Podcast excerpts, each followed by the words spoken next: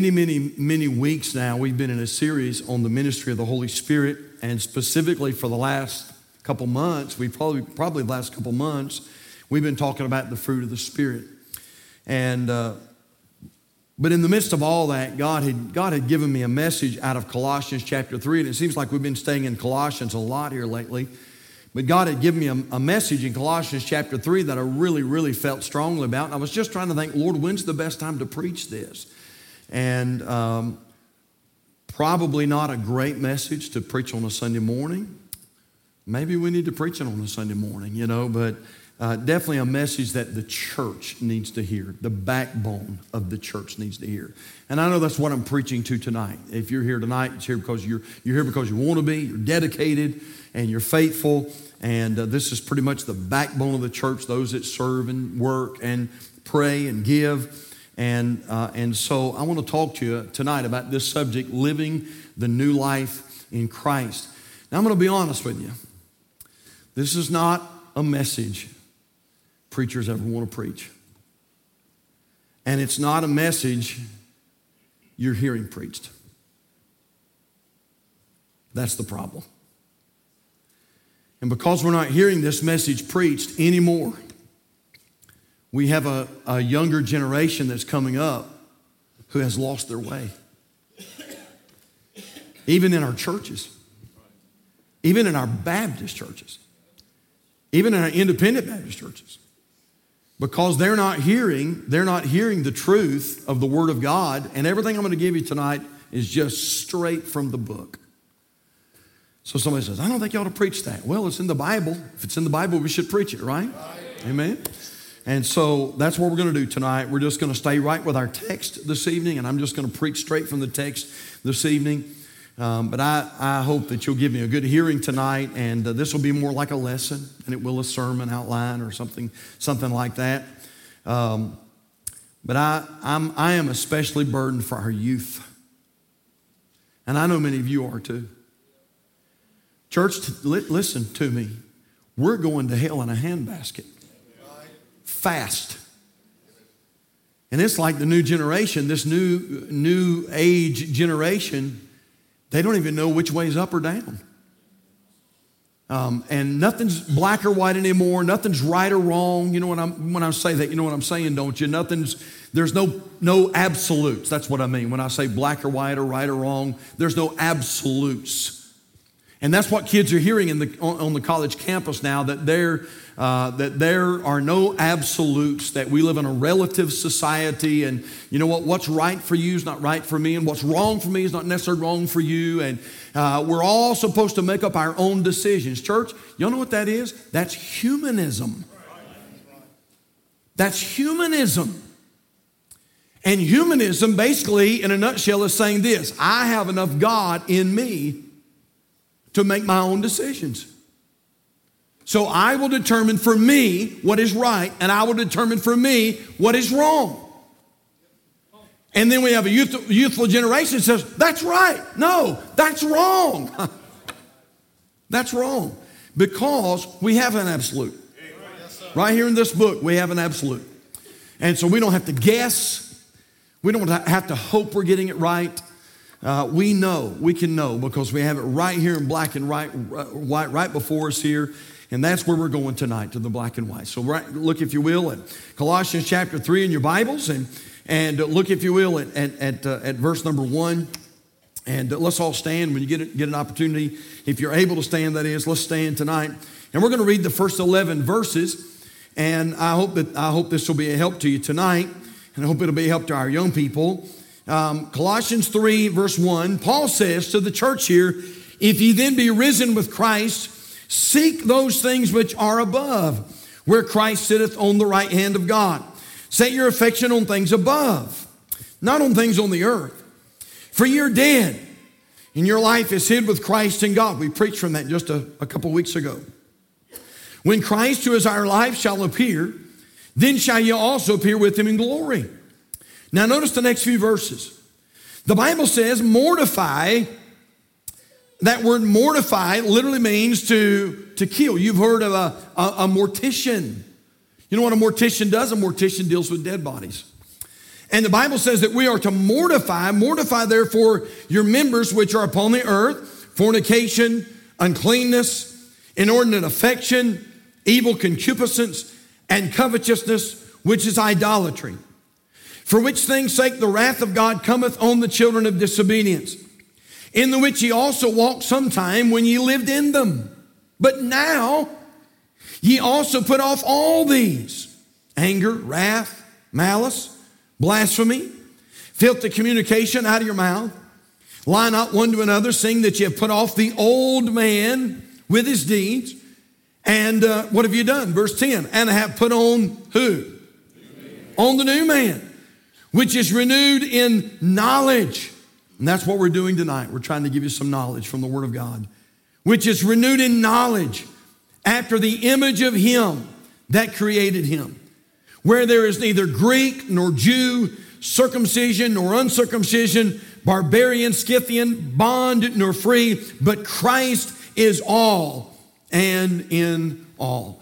And you may be seated tonight. And just for a few moments, I want to talk to you about that subject, living the new life in Christ. And so I'm going to pray, then I'm going to give you a little bit of background about the book of Colossians, because I think that'll help you to understand where the Apostle Paul is coming from here in Colossians chapter 3.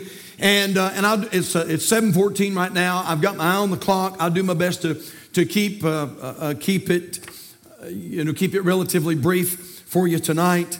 And I will say this: I was in the Spanish church this morning, and this is what they said: preach. And don't stop.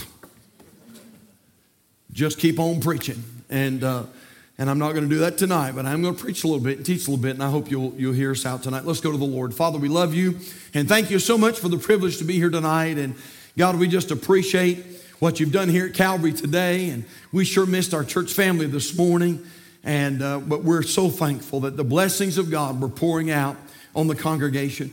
And then, Lord, thank you for what you've done tonight. What a great service it's been. Lord, as the choir has sung, Lord, as we've sang together as a congregation, as we have recognized these that have graduated from discipleship, and Lord, it's just exciting. And then in just a few minutes, Lord, we're going to baptize some new converts, and so, Lord, we're just excited. It's just a good day, and it's a good time to be a part of the New Testament church. Father, I pray that you'll bless our discussion tonight.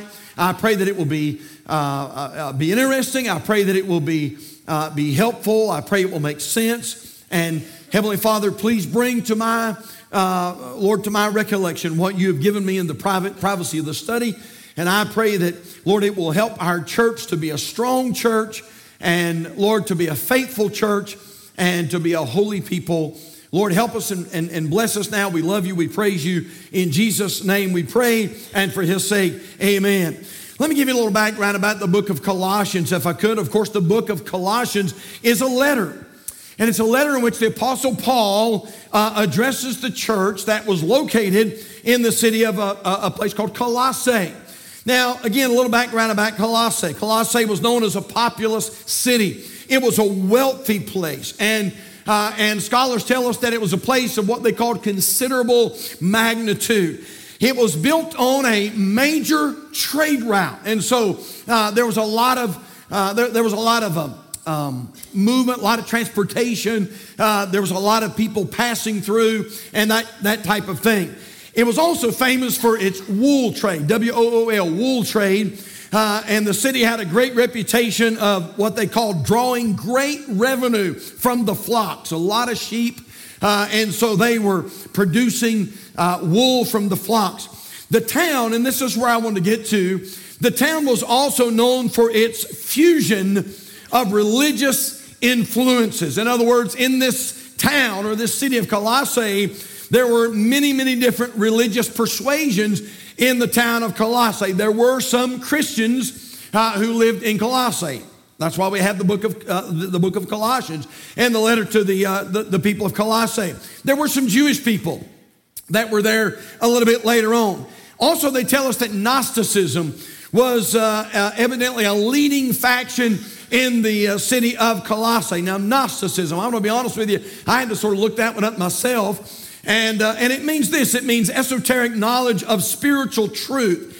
In other words, there was only a small group of people in Colossae or it was believed that there was a small group of people in Colossae who understood the truth required for at least some type of salvation. It wasn't our salvation, it wasn't the salvation we preach in Jesus, but they believed that there was just a little handful of people in this city that understood truth, and they got revelations and all these things and prophecies. And because of that, they knew what you needed to do and the hoops you needed to jump through to try to gain some type of salvation. Not a salvation through Jesus, and maybe not a salvation to heaven, but some type of salvation. It was also a city that was well known for angel worship. We get some of that even today in this day and time in which we're living. But the people worshiped angels, and especially Michael, the archangel. They saw Michael, the archangel, as almost a deity. And so they almost worshiped Michael, the archangel. Colossae was one of the few cities to have a sanctuary to a goddess by the name of Tyche. And she was the goddess of fortune and prosperity. I'm not so sure that America's not serving that same goddess today, but the goddess of fortune and prosperity. She was believed to be the daughter of the Titans, or possibly the daughter of Zeus. Now, I gave you all that because I wanted you to understand. I wanted you to understand where these new Christians were living. They were living in the midst of all this. They were living in the midst of absolute paganism and false worship. And so it wasn't about worshiping Jesus. You didn't just walk down the street and go to the Baptist church. You didn't hear the Bible preached necessarily, but it was angel worship, and it was goddess worship, and it was paganism and heathenism. And so the Holy Spirit uses Paul to write this little letter, the book of Colossians, to those Christians that are living in a very heathenistic city. Now, I want to point this out to you. It was a new message to them. It was a message that most of these that had been recently saved and were babes in Christ, it was a message that they had never heard in their life. Now, they heard the gospel. They heard how to be saved, and they had come to Christ. They'd come to know Christ. But some of these things that Paul was writing about in the book of Colossians, boy, this was brand new stuff. And what Paul was saying was this: it's not enough that you just be saved, but it's important that you live a new life, a brand new life in Jesus Christ. In other words, you can't get saved and still continue on in this godlessness and paganism and heathenism. When you get born again, you are to live a brand new life in Christ. Now, I want to tell you something. That's not just good for the people in Colossae. That's good for the people in America today. And we had this conversation as we were coming back from Lancaster. Miss Karen was riding with my wife and I, and Miss Lisa. We were just talking about a lot of things, and Miss Karen brought this up. She's so true.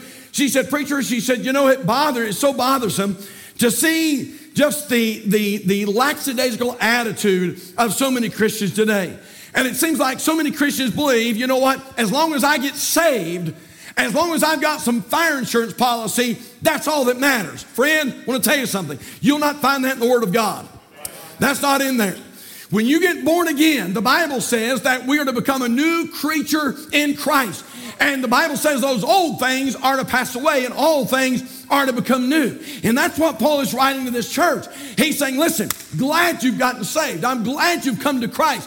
But it's very, very important that you come out of those things that you've been used to all these years, those things that you've grown up in, that environment, that climate that you've grown up in the city of Colossae. Now, let me give you a few things tonight concerning this new life in Christ, what the new life in Christ looks like. How about this? Number one, we notice the new life encourages heavenly mindedness.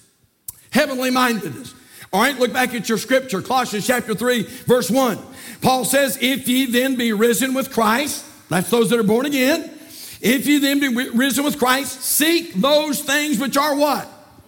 Seek those things which are above, where Christ sitteth on the right hand of God. Set your affection on things above, not on things on the earth. For you're dead, and your life is hid with Christ in God. When Christ, who is our life, shall appear, then shall you also appear with him in glory. And so here's what Paul says to the church. He says, seek those things where Christ sitteth on the right hand of God. Now, somebody says, Pastor, I can't understand the Bible. Come on now, think a little bit. Let me ask you a question. Where does Christ sit on the right hand of God in heaven. That's right. And so the Bible is saying this, that we're to seek those things and we're to think about those things that are going on in heaven. We're challenged to be heavenly minded and to set our affection on heavenly things. But then if that's not enough, the Bible says it again. The Bible says, seek those things that are above. Is what the Bible says. It is the idea of that we are to really place our thoughts upon the Lord. Seek those things which are above. That word seek, a very powerful word. In fact, if you use that word in a negative sense, it literally means to plot against. Now think about it like this. If you plot against someone, if I plot against Brother Rodney, you know what that means? That means I'm thinking about Brother Rodney in a serious way. How can I get back at him? How can I hurt him? How can I destroy him? I'm thinking about him. I'm consumed with him. That's what the Bible's saying. In a good sense, we're to be consumed with Christ. We're to be thinking about Christ. We're to be heavenly minded. We're to set our affection on things above. Now I want to ask you a question tonight, church. Are you really, really interested in the things of the Lord? Now, here recently, some of our younger Christians in the church have been accused of something. They've been accused of taking their Christian life way too serious. You're taking this save thing way too seriously. I mean, you know, and isn't it something? The world doesn't mind you just sort of being half in and half out like them.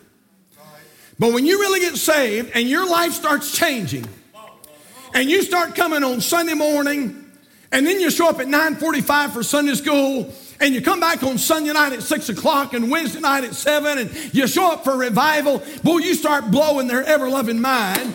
And when you start giving a tithe and you start trying to dress like a Christian and you start carrying your Bible and you start giving a tithe and giving to the work of the Lord, you know what? The world comes along and says, hey, don't you think you're taking this thing way too seriously? I want to tell you something tonight, you younger Christians. The Word of God encourages us to take our Christian life very, very seriously.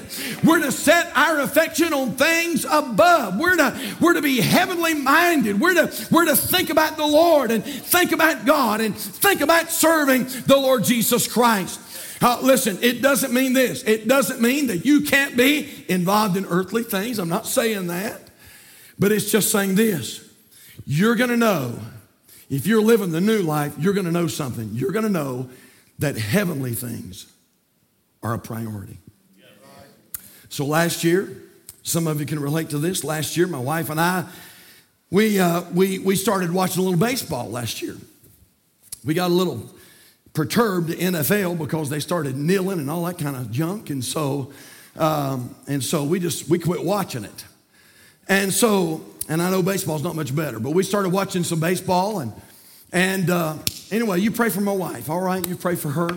She was rooting for the Braves. You pray for my wife, amen. And I was rooting for the LA Dodgers. Come on, Brother Ronnie, help me out there. And anyway, we were watching some baseball games, and she was rooting for the Braves. I was rooting for the Dodgers, and I knew that, you know, Brother Ronnie was praying for the Dodgers. And anyway, listen, we watched some of the season, but truth is, you know what? None of them made it to the championship. And I know some of our other people in the church, they were sort of watching it and paying attention to it and keeping up with some of the scores and things like that. But none of our teams. Now, even the Braves, even you Braves fans out there tonight, you know what? They didn't make it. You know what I noticed about that, though? I noticed the Sunday after that nobody in this church seemed too upset. Amen. You know why that is? Because we know something. That's not priority. A baseball's not priority.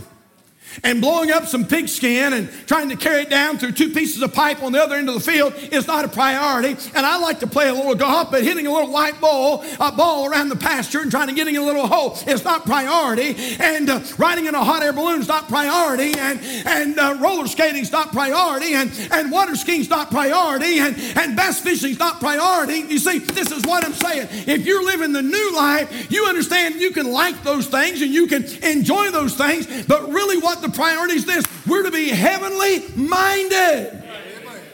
We're to keep our mind on the Lord. Set your affection on things above, not on things on the earth. Now, listen closely. So I said this. I said that the new life encourages heavenly mindedness. How many believe that? If you believe that, say amen. I believe it's right there. I don't believe there's any way we can debate that. I believe it's right there. But I want you to look at this next point. Number next is this. Heavenly mindedness encourages holy living. So, get this now, and this is just, we're just teaching. God says, I want your mind to be on heavenly things. I want you to set your mind at that place where he sitteth on the right hand of the Father. I want you to be thinking about spiritual things and heavenly things. And I'm not against you playing a little golf. I'm not against you doing a little bass fishing. I'm not against you going to Carowinds or something like that. But this is what God is saying. Understand that those things are not priority. That your mind is to be on heavenly things. But when you get your mind on heavenly things, that heavenly mindedness encourages holy living. Because think about this. There is nothing in heaven that is unholy or unclean. I just, listen, I'm just going to spit these out to you, and you can jot them down and read them later in your devotions. How about Revelation 4:8? And the four beasts had each of them six wings about him, and they were full of eyes within, and they rest not day and night, saying, Holy, holy, holy, Lord God Almighty, which was and is to come. How about Revelation chapter 20 and verse number 6? The Bible says, Blessed and holy is he that hath part in the first resurrection. How about Revelation chapter 21 and verse number 27? The Bible says about heaven, and there shall in no wise enter into it anything that defileth, neither whatsoever worketh abomination or maketh a lie, but they which are written in the Lamb's book of life. And so once we are born again, we are to become heavenly minded, and that heavenly mindedness motivates us to live holy lives.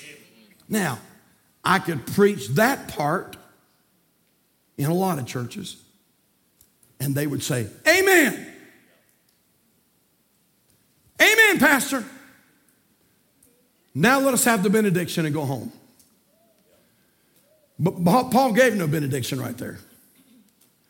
In fact, Paul went on to tell us what holy living looks like. I want us to look at it tonight.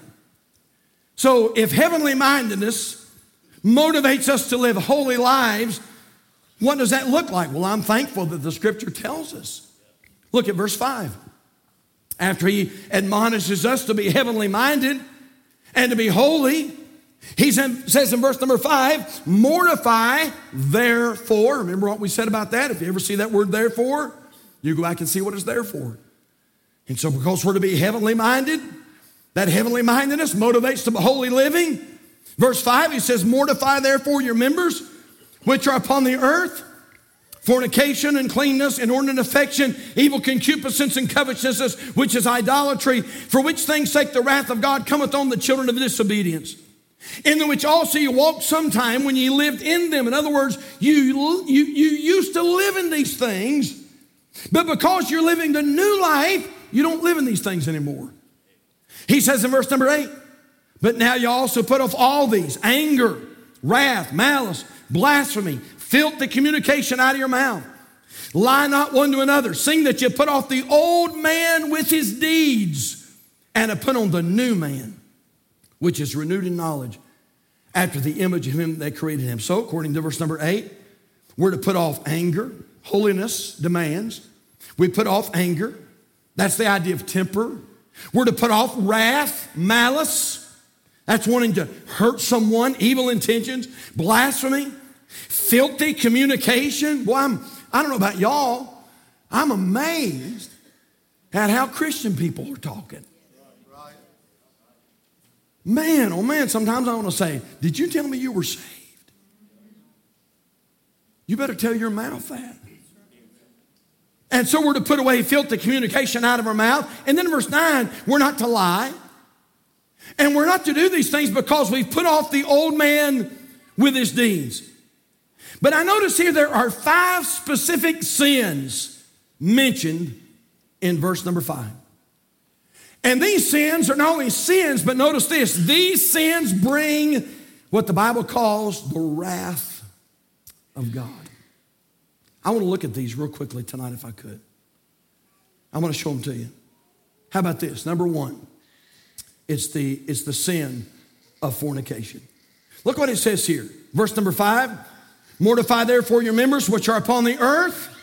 We understand the Lord could have put anything first, but in his inerrance here, he says here the first thing, fornication. So we're not to be involved as we're living the new life in Christ. We're not to be involved in fornication. Now, somebody says, Pastor, are you seriously going to preach on this tonight? I seriously am going to preach on this tonight. And the reason I'm seriously going to preach on it because it needs some serious preaching. Even in our Christian circles. The word fornication there in Colossians chapter 3 is the Greek word porneia. Porneia. You don't know what word we get from that. It's the word pornography. And it means this. It means illicit sexual relations. Illicit sexual relations. Now, I'm really interested in that word illicit. And I never really studied that out. Illicit. Illicit. Interesting word. The word illicit, anytime you hear somebody use that word illicit, it literally means this. It means illegal. You can look it up in your dictionary, and that's what it means. It means, you hear somebody say, that's illicit. It means it's illegal. And in other words, in the sight of God, it's illegal. Now, Pastor, is intimacy illegal? Oh, no. Intimacy is a gift from the Lord that God gives to married couples. It's created by God. But here's what our Bible is saying. Any type of immoral intimacy is considered illegal. Now, you say, well, it's sure not illegal in America. You're right. But just because legislatures are passing legislation to let these things be okay doesn't mean God is. And so, listen, it may be legal. It may be legal in America, but I'm just telling you, according to the Word of God, it is illegal with the Lord. Now you say, preacher, what are you talking about? All right, let me give you some specifics. Any intimacy outside of the bounds of marriage is illegal in the sight of God. Now I know, I'm preaching this. And you preach this in the average church, man, it's like you're preaching in Spanish. And they're like, what? Pastor, where are you? Where are you living? What age? What world are you living in? I'm living in his world. But I'm also living in his book. And somebody says, well, you know, preacher, the word of God is no longer relevant. Listen, that's why we're in such a mess in America. Because we have people and politicians and sadly even preachers that are saying that the Word of God is not the Word of God and it's no longer relevant. And I'm telling you, if we would get back to this book right here, America would be in a lot better shape. And so intimacy outside of the bounds of marriage is illegal. I don't have the time for you to go to all these, but you can just jot them down. Hebrews 13:4. The Bible says marriage is honorable in all. And the bed undefiled. But whoremongers and adulterers, God will judge. Amen. How about 1 Corinthians chapter 7 and verse number 1? Now concerning the things whereof ye wrote unto me, it is good for a man not to touch a woman. In verse 2, nevertheless, to avoid fornication. To avoid fornication, let every man have his own wife. And let every woman have her own husband. Now, you know what? You know what they tell us? They tell us out of 34 countries, America has the worst divorce rate of those 34 countries. But they also tell us something else, that the divorce rate is going down. You say, wow, that's an odd preacher. Not really. You know how the divorce rate's going down? Nobody's getting married anymore. Now, I know, listen, you say, preacher, you're on thin ice. Well, if I go through, he'll rescue me. I'll promise you that. But I'm just telling you, hey, kids, let me tell you something. And I know you look at me like I'm the T-Rex now. And, you know, I'm as old as Benjamin Franklin and all that kind of thing. But I'm just telling you, hey, kids, it is still right to get married. I said it is still right to get married. Hey, it is still right to court and fall in love with somebody. And it's right to find that one that God has for you. And when God brings them into your life, it is still right to get married. And I don't care what the college professor says. And I don't care what the politician says. And I don't even care what the preacher says. It is still right to be married. Amen. And the Bible's very clear about that. That to avoid this thing that we're talking about, we're to be given in marriage. So intimacy outside the bounds of marriage is illegal. I'll tell you something else. Looking on another woman for the purpose of lust is illegal. Somebody says, preacher, doesn't hurt anything. All right, Matthew 5:28. But I say unto you that whosoever looketh on a woman to lust after her hath committed adultery with her already in his heart. Hey, fellas, a lot of times you don't have any control over the first glance. We live in such a wicked world.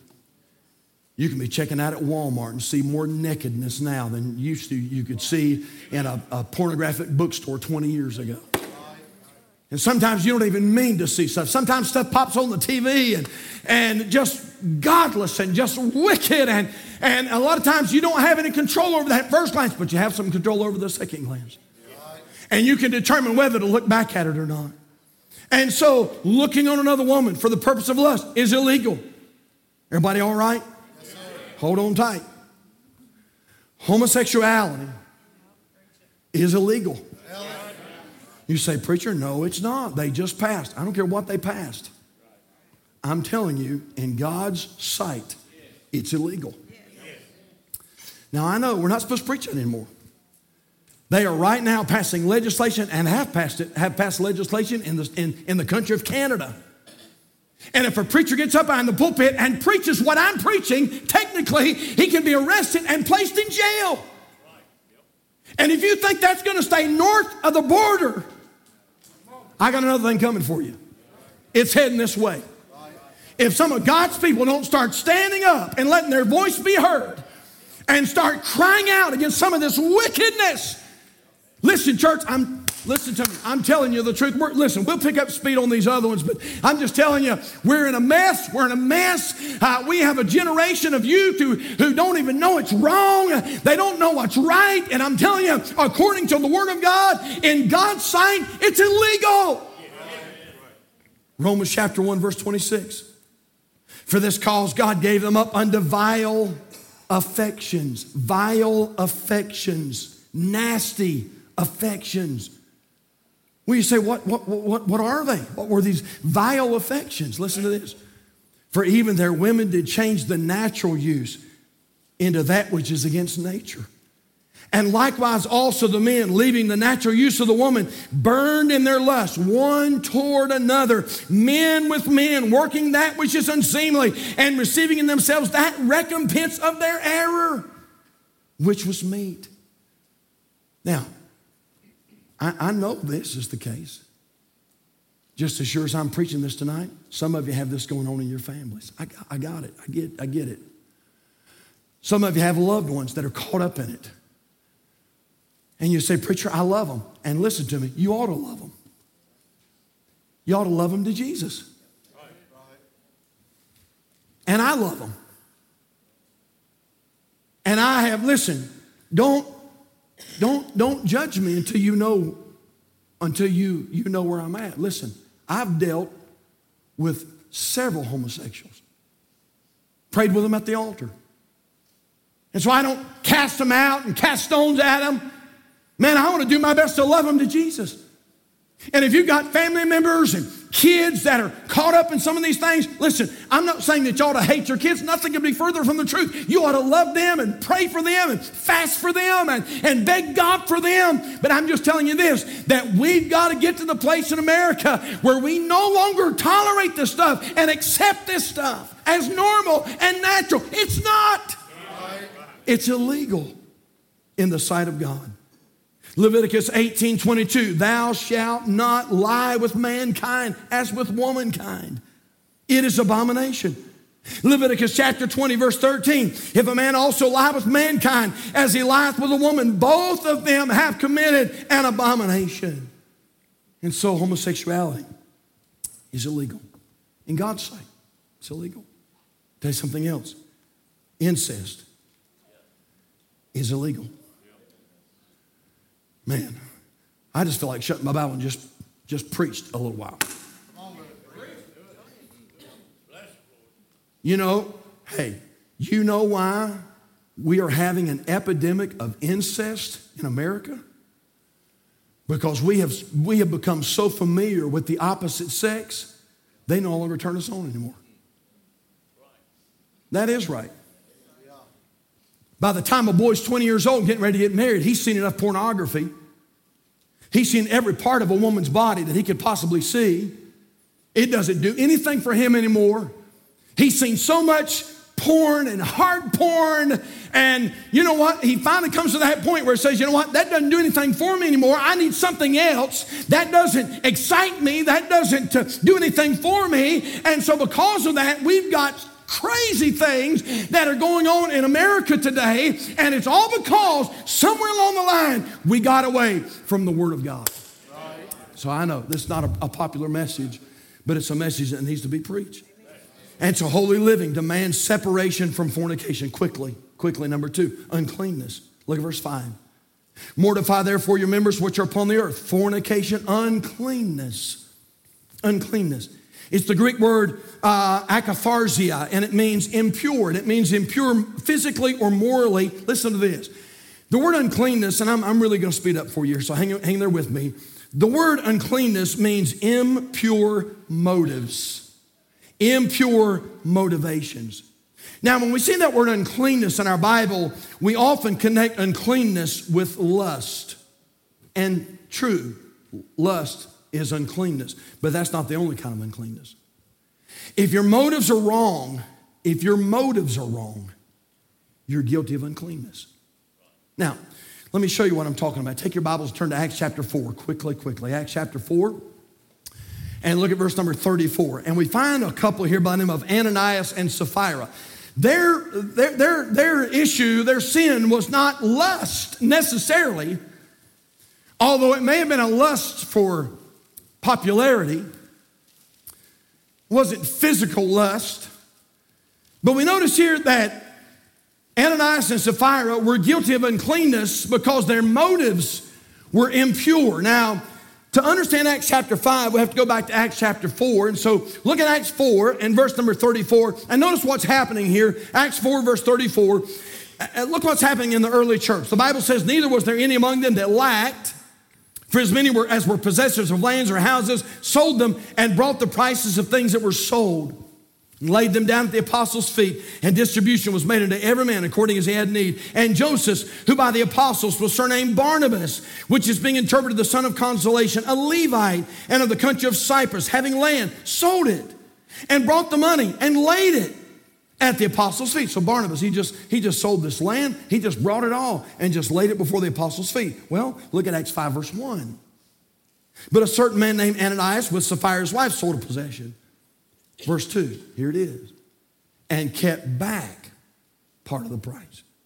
His wife also being privy to it, and brought a certain part and laid it at the apostles' feet. But Peter said, Ananias, why has Satan filled thine heart to lie to the Holy Ghost, to keep back part of the price of the land? Whilst it remained, was it not thine own? And after it was sold, was not in thine own power?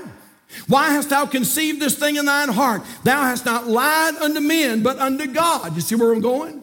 They had very impure motives. Their motives were wrong. And according to the Word of God, and according to this definition right here, they were guilty of uncleanness. And the Bible says these sins bring the wrath of God. Listen to this little story. There was an elderly man on the beach. And he was walking down the beach, and all of a sudden he kicked something with his foot. And he thought, man, what? Thought it was a tin can. And he looked down, and it was a magic lamp. And so he picked it up, and he polished it, and all of a sudden, man, a genie popped out. And the genie said, you know what? Because you freed me, I'm going to grant your wish. The man thought for a moment and he said, well, he said, I'll tell you what I want. He said, my brother and I had a fight 30 years ago and he hasn't spoken to me since. He said, I wish that he'll finally forgive me. All of a sudden, man, there was a thunderclap and the genie said, your wish is my command. And then the genie said this. He said, you know, he said, I'm a little surprised. He said, most men would have asked for wealth or fame, but you only wanted the love of your brother. He said, is it because you're old and dying? And the man said, no way. He said, but my brother is old and he's dying and he's worth about $60 million. Now, y'all know what that is? That's impure motives. Impure motives. He's guilty of uncleanness.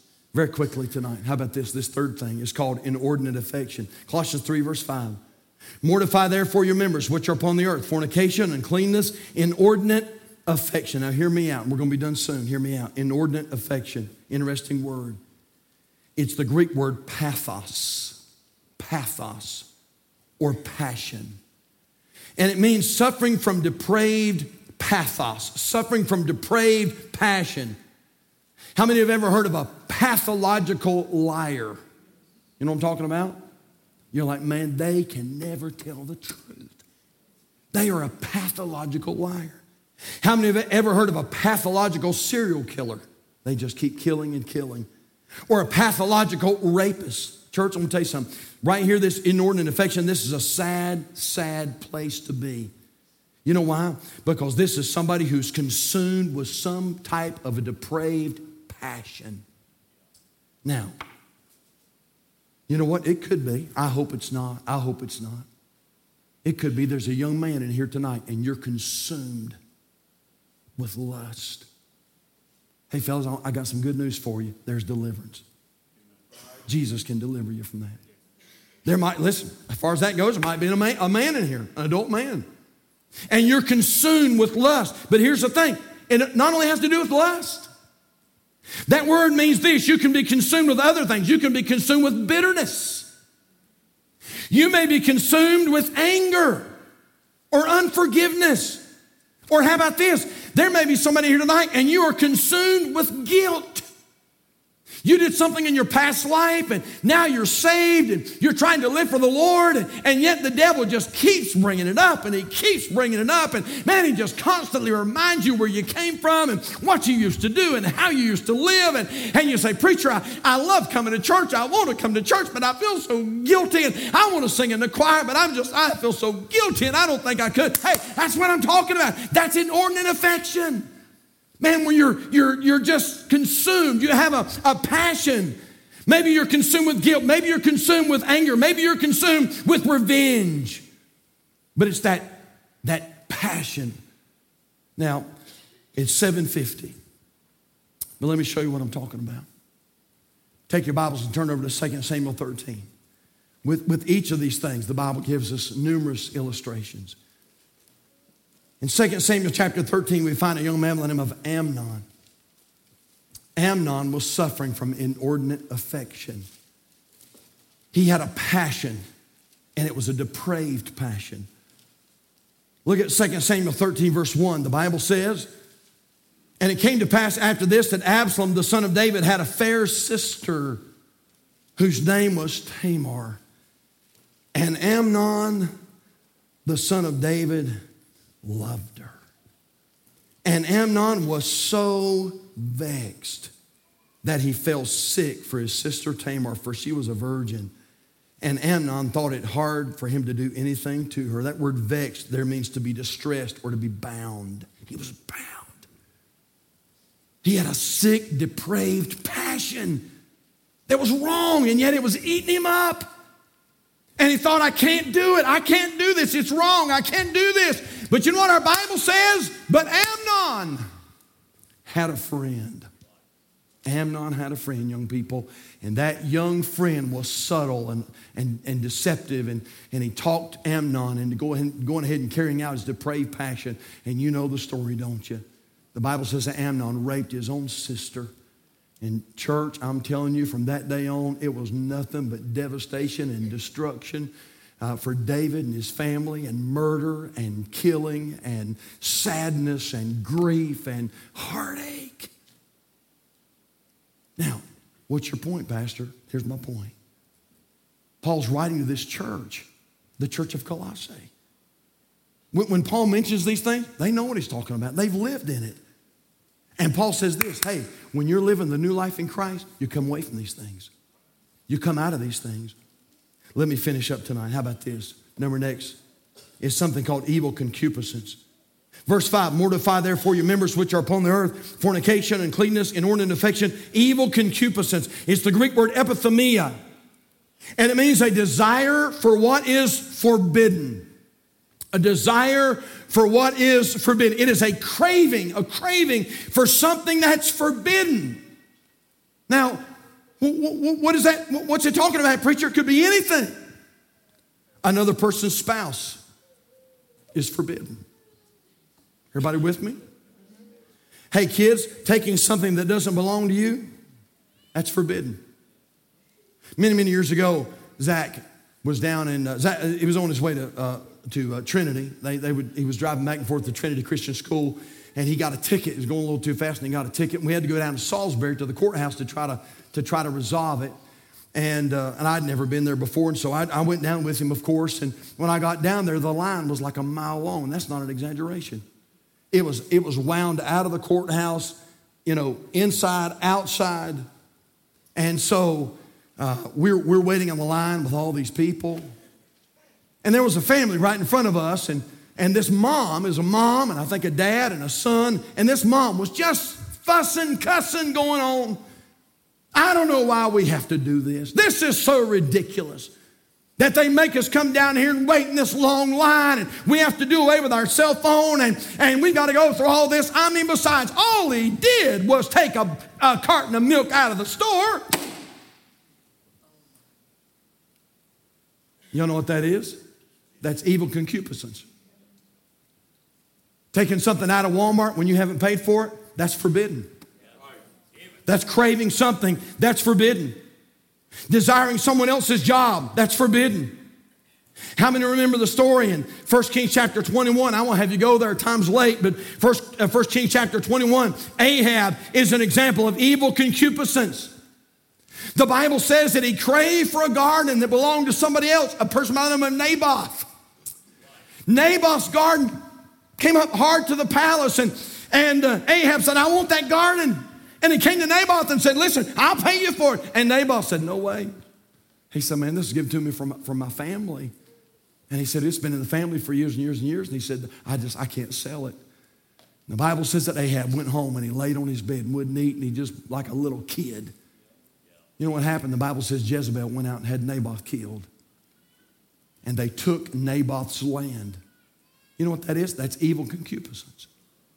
Now, when we're living the new life, we're to put away these kind of things. We're done tonight, but look at this last one. The last one is the word covetousness. Mortify therefore your members which are upon the earth, fornication, uncleanness, inordinate affection, evil concupiscence, and covetousness, which is idolatry. For which things' sake the wrath of God cometh on the children of disobedience. Pleonexia. It's the Greek word pleonexia.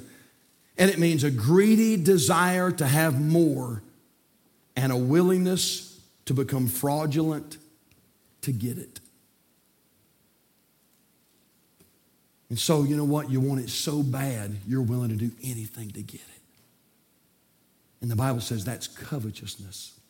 Now, what are you saying, preacher? This is what Paul is saying to these new Christians who've come out of this. That this is what they're used to. Brother Ethan has a great song. He sang about that goodly heritage. They didn't have that. They came out of paganism, heathenism, idolatry. And Paul writes these Christians, these young Christians, and says, hey, you're saved now. You're born again, and now that you're born again, you're to live a new life. And as you're living this new life, there are some things that you need to put away because these things bring the wrath of God. Living the new life. Now, there's so much else I could say tonight. We don't have time to do it. But hey, listen, are you living the new life? Are you living the new life? Listen, church, I'm just going to tell you something. I think we're going to have to get back to some preaching in America. And just tell it like it is. It's not fun. I knew tonight we were going to swing from the chandeliers tonight. I knew that. I knew anybody waving their hanky tonight and saying, whoa, glory. I knew that wasn't coming tonight. But you know what? And here's what's really, really sad, isn't it? Everybody wants everybody to tell them the truth except the preacher. If you go to the doctor and you're sick and can't get better, and that doctor figures out you've got a tumor and you've got stage 2, you've got stage 2 cancer, stage 2, not stage 4, you got stage 2. You could do something about it. He examines you. He comes out in the waiting room a little bit later, and he says, well, here's the problem. He said, you've got a virus. You've got a virus. I'm going to prescribe some Flonase and some Vicks Vapor Rub, and you just go home and apply that, and you'll be all right. Wait a minute now. 6 months down the road, you realize you didn't have a virus. You had a tumor. And now you went from stage 2 to stage 4. You know what you do? You stomp back in that office and you say, what were you thinking? Why didn't you tell me the truth? You knew I was sick? Yeah. Why didn't you tell me? Why didn't you tell me what was right so I could do something about it? We want our doctors to tell us the truth. We want our lawyers to tell us the truth. And then we come to the house of God and we want the preacher to just sort of, tiptoe around the tulips. And listen, if it's right for the doctor to tell the truth and if it's right for the lawyer to tell the truth, it's right for the man of God to tell the truth. And that may hairlip all of Union Grove. Somebody says, preacher, you keep doing stuff like that, we're not going to have 10,000. We never started out to have 10,000. We started out to honor this book right here. Amen. And to preach the word of God. And if we have 10,000, praise the Lord. Or if we have 10, amen, praise the Lord. But we'll just keep on preaching. Amen. You say, well, pastor, if you keep preaching like that, they may take your ordination away. They may. But I'll keep preaching. Amen. I told a little story this morning over at the Spanish church. John Bunyan, who wrote Pilgrim's Progress. They said that John Bunyan had a little blind daughter. And they said that he had been locked up in the Bedford jail for 12 years. 12 years, church. He spent that Bedford jail 12 years for preaching the gospel. And they said one day his little daughter came to the jail and she looked over those bars. And little tears were streaming down her cheeks and said, oh, daddy. She said, I got good news. And he said, well, honey, what is it? And she said, daddy, they're going to let you go. They're going to let you go. And he said, honey, if they're going to let me go, there's got to be some kind of a string attached. She said, oh, no, daddy. She said, listen, they said they'd let you go if you'll just quit preaching Jesus. John Bunyan looked through those bars with tears streaming down his cheeks, and he said, honey, I love you like the world. But he said, if they let me out today, I'll preach Jesus tomorrow. Amen. Holy living. We got to get back to holy living again.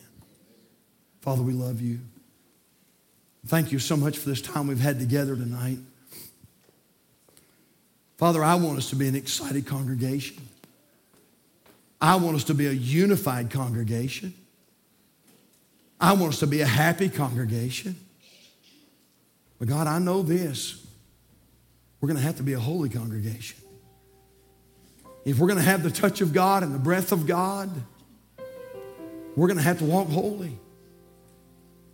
Father, and that holiness means living a new life, putting off some of those things that we used to do, some of those things that we were used to in a former life.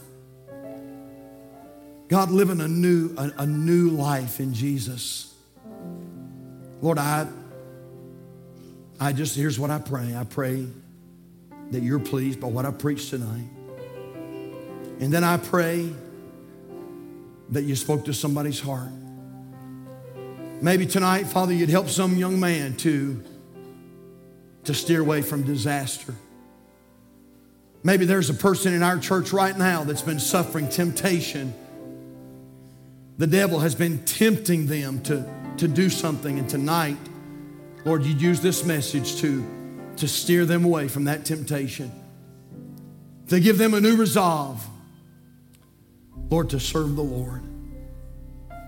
Father, I pray that your work in this invitation, have your will and way, and we thank you in Jesus' name. Our heads are bowed, our eyes are closed.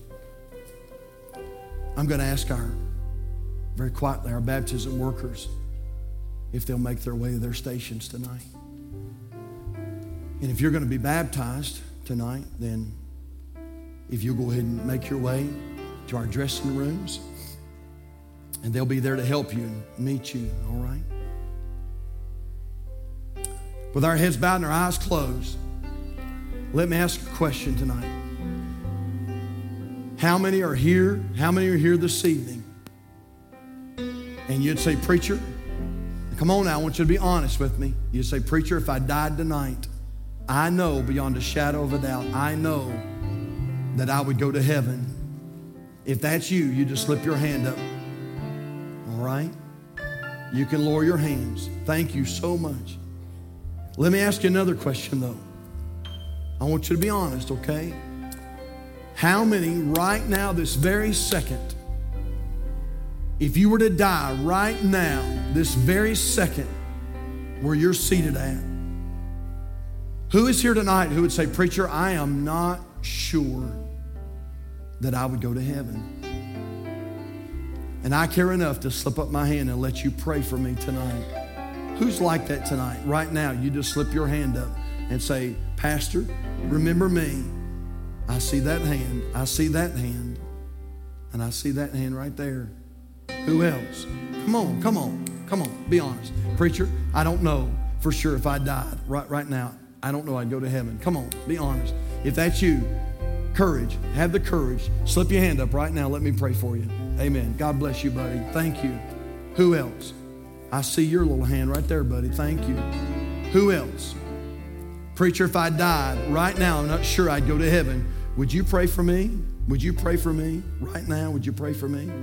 All right. Our personal workers, y'all be sure y'all go ahead and get in place if you will. With our heads bowed and our eyes closed.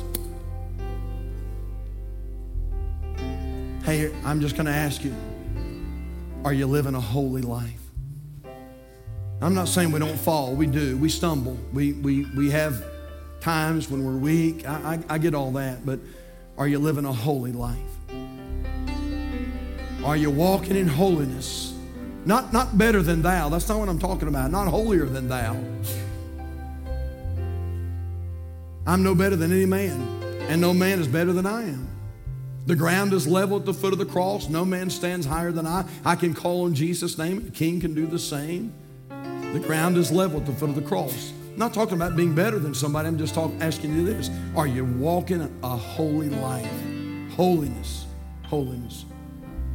If God spoke to your heart tonight and you need to come in just a moment, I want you to come. If you're here tonight and just a while ago you raised your hand and you said, Pastor, I'm not sure about heaven. I'm not sure about heaven. I want you to do something for me right now. I want you just to peek up here at me. Just peek up here at me. If you raise your hand, and you said, preacher, I'm not sure that I'm saved, I want you just to look up here at me. There you go. Amen. Amen. Hey, were you serious about that? Were you serious about it? If you were serious, here's what I want you to do. I'm going to ask you to make a bold move. In just a moment, we're going to stand. And I'm going to ask you to step out and make your way down to this altar. And we're just going to take a Bible and show you how you can know that you're going to miss hell and spend eternity in heaven. I might ask you to come. So real quietly all around the house, would you stand with us tonight? Father, thank you for all that you've done today. It's been a good day. God, I'm concerned. Lord, there were probably at least 4 or 5 hands that went up tonight. And so, Father, right now, I'm asking you to give courage. God, I'm asking you to give faith.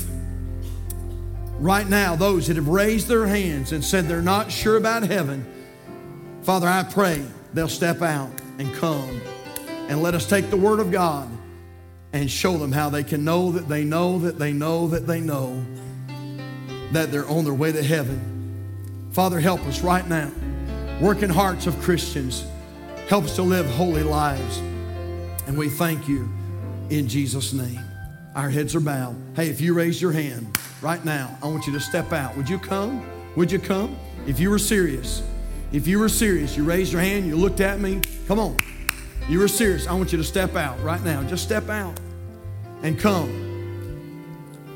And we're not going to embarrass you. We're not going to make you give a speech, nothing like that.